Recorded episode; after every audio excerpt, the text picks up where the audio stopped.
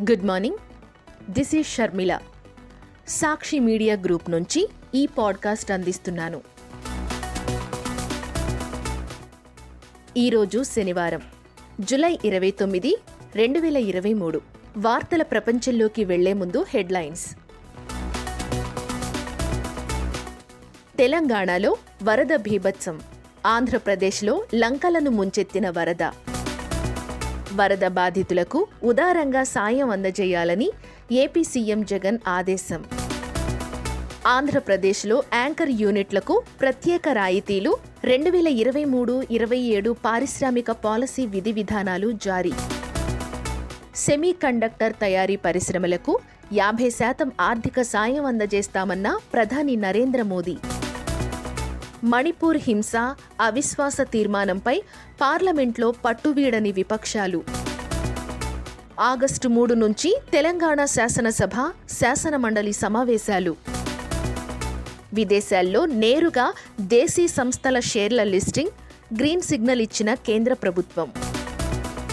తెలంగాణలో వరదలు భీభత్సం సృష్టించాయి.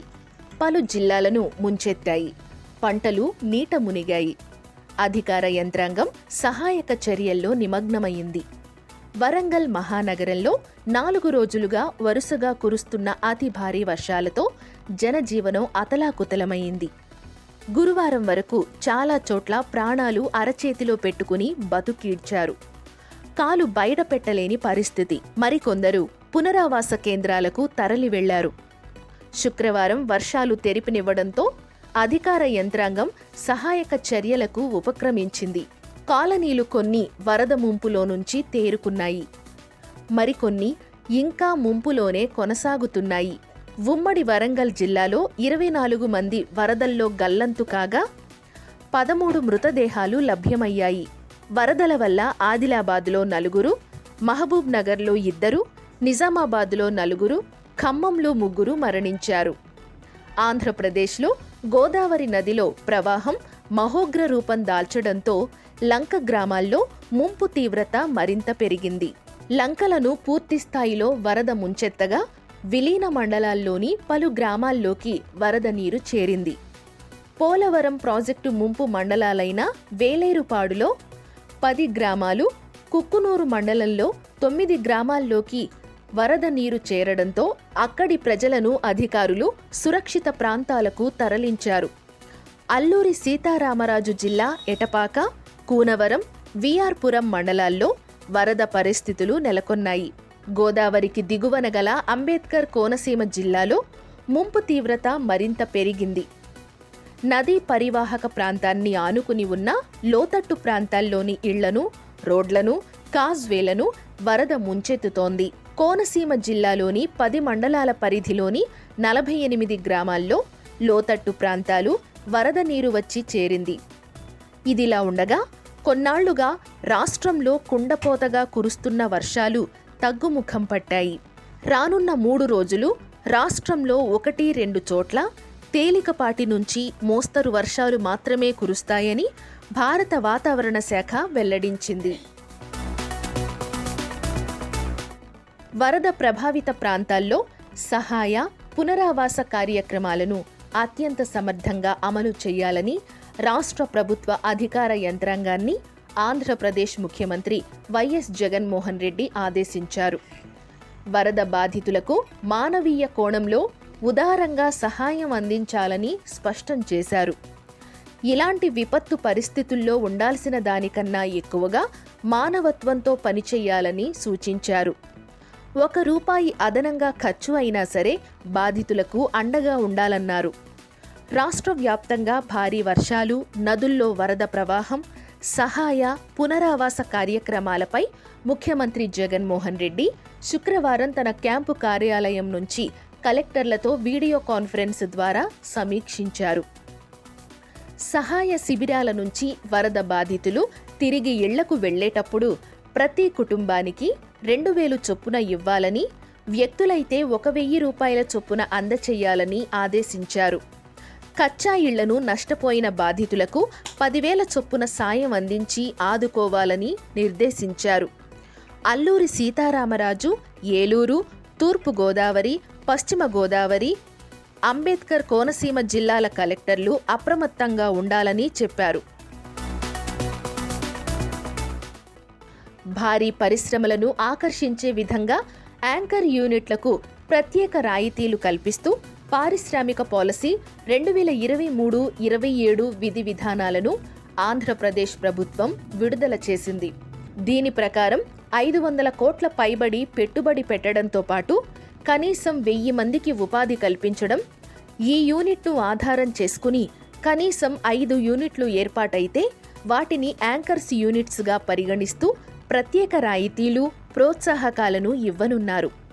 పారిశ్రామిక పాలసీ రెండు వేల ఇరవై మూడు ఇరవై ఏడులో పేర్కొన్న ప్రోత్సాహకాలతో పాటు అదనపు రాయితీలు ఇవ్వనున్నట్లు ఉత్తర్వుల్లో పేర్కొన్నారు. పారిశ్రామిక పాలసీ రెండు వేల ఇరవై మూడు ఇరవై ఏడు ఏప్రిల్ ఒకటి రెండు వేల ఇరవై మూడు నుంచి మార్చి ముప్పై రెండు వేల ఇరవై ఏడు వరకు అమల్లో ఉంటుంది. ఈ కాల పరిమితిలో ఉత్పత్తి ప్రారంభించిన యూనిట్లకు ఈ రాయితీలు లభిస్తాయి. దేశంలో సెమీ కండక్టర్ల తయారీ పరిశ్రమలకు ప్రోత్సాహం ఇచ్చే దిశగా ప్రధానమంత్రి నరేంద్ర మోదీ కీలక ప్రకటన చేశారు. స్థానికంగా సెమీ కండక్టర్ల తయారీ పరిశ్రమలు నెలకొల్పే టెక్నాలజీ సంస్థలకు యాభై శాతం ఆర్థిక సాయం అందించనున్నట్లు చెప్పారు. ఇలాంటి పరిశ్రమలకు తమ ప్రభుత్వం రెడ్ కార్పెట్ పరుస్తోందని అన్నారు.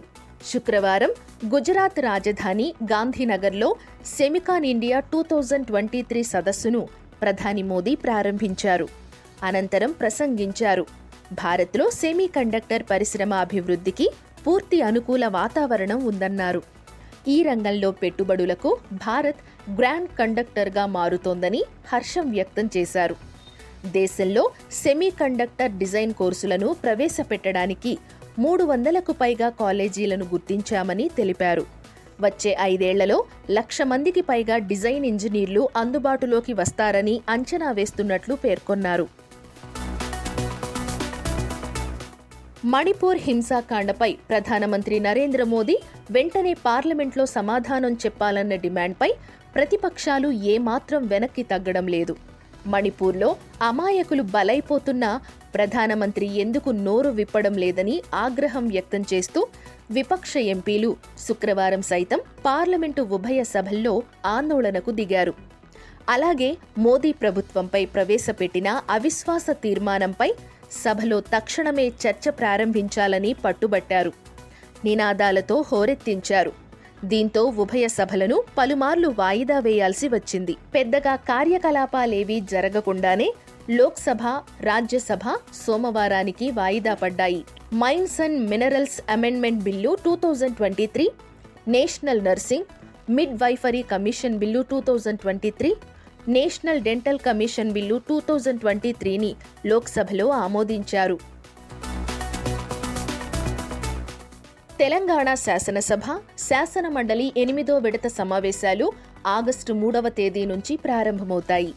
ఏడాది చివరలో అసెంబ్లీ ఎన్నికలు జరగనున్న నేపథ్యంలో త్వరలో జరగబోయే సమావేశాలపై ఆసక్తి నెలకొంది. తెలంగాణ రెండో శాసనసభకు ఇవే చివరి అసెంబ్లీ సమావేశాలుగా భావిస్తున్న నేపథ్యంలో ఉభయ సభల్లో చర్చించే అంశాలు చేసే తీర్మానాలు ప్రకటనలపై ప్రభుత్వం కసరత్తు చేస్తోంది. ఈ నెల ముప్పై ఒకటిన జరిగే రాష్ట్ర మంత్రివర్గ భేటీలో సుమారు అరవై అంశాలను ఎజెండాలో చేర్చారు. ఈ నేపథ్యంలో అసెంబ్లీలో చర్చకు వచ్చే అంశాలపై మంత్రివర్గ సమావేశం తరువాత కొంత స్పష్టత వస్తుంది. అసెంబ్లీ సమావేశాల నేపథ్యంలో ఈ నెల ఇరవై తొమ్మిది ముప్పై తేదీల్లో అసెంబ్లీ సెక్రటేరియట్ అధికారులు సిబ్బందికి సెలవులను రద్దు చేస్తున్నట్టు కార్యదర్శి డాక్టర్ వి నరసింహాచార్యులు శుక్రవారం ఉత్తర్వులు జారీ చేశారు.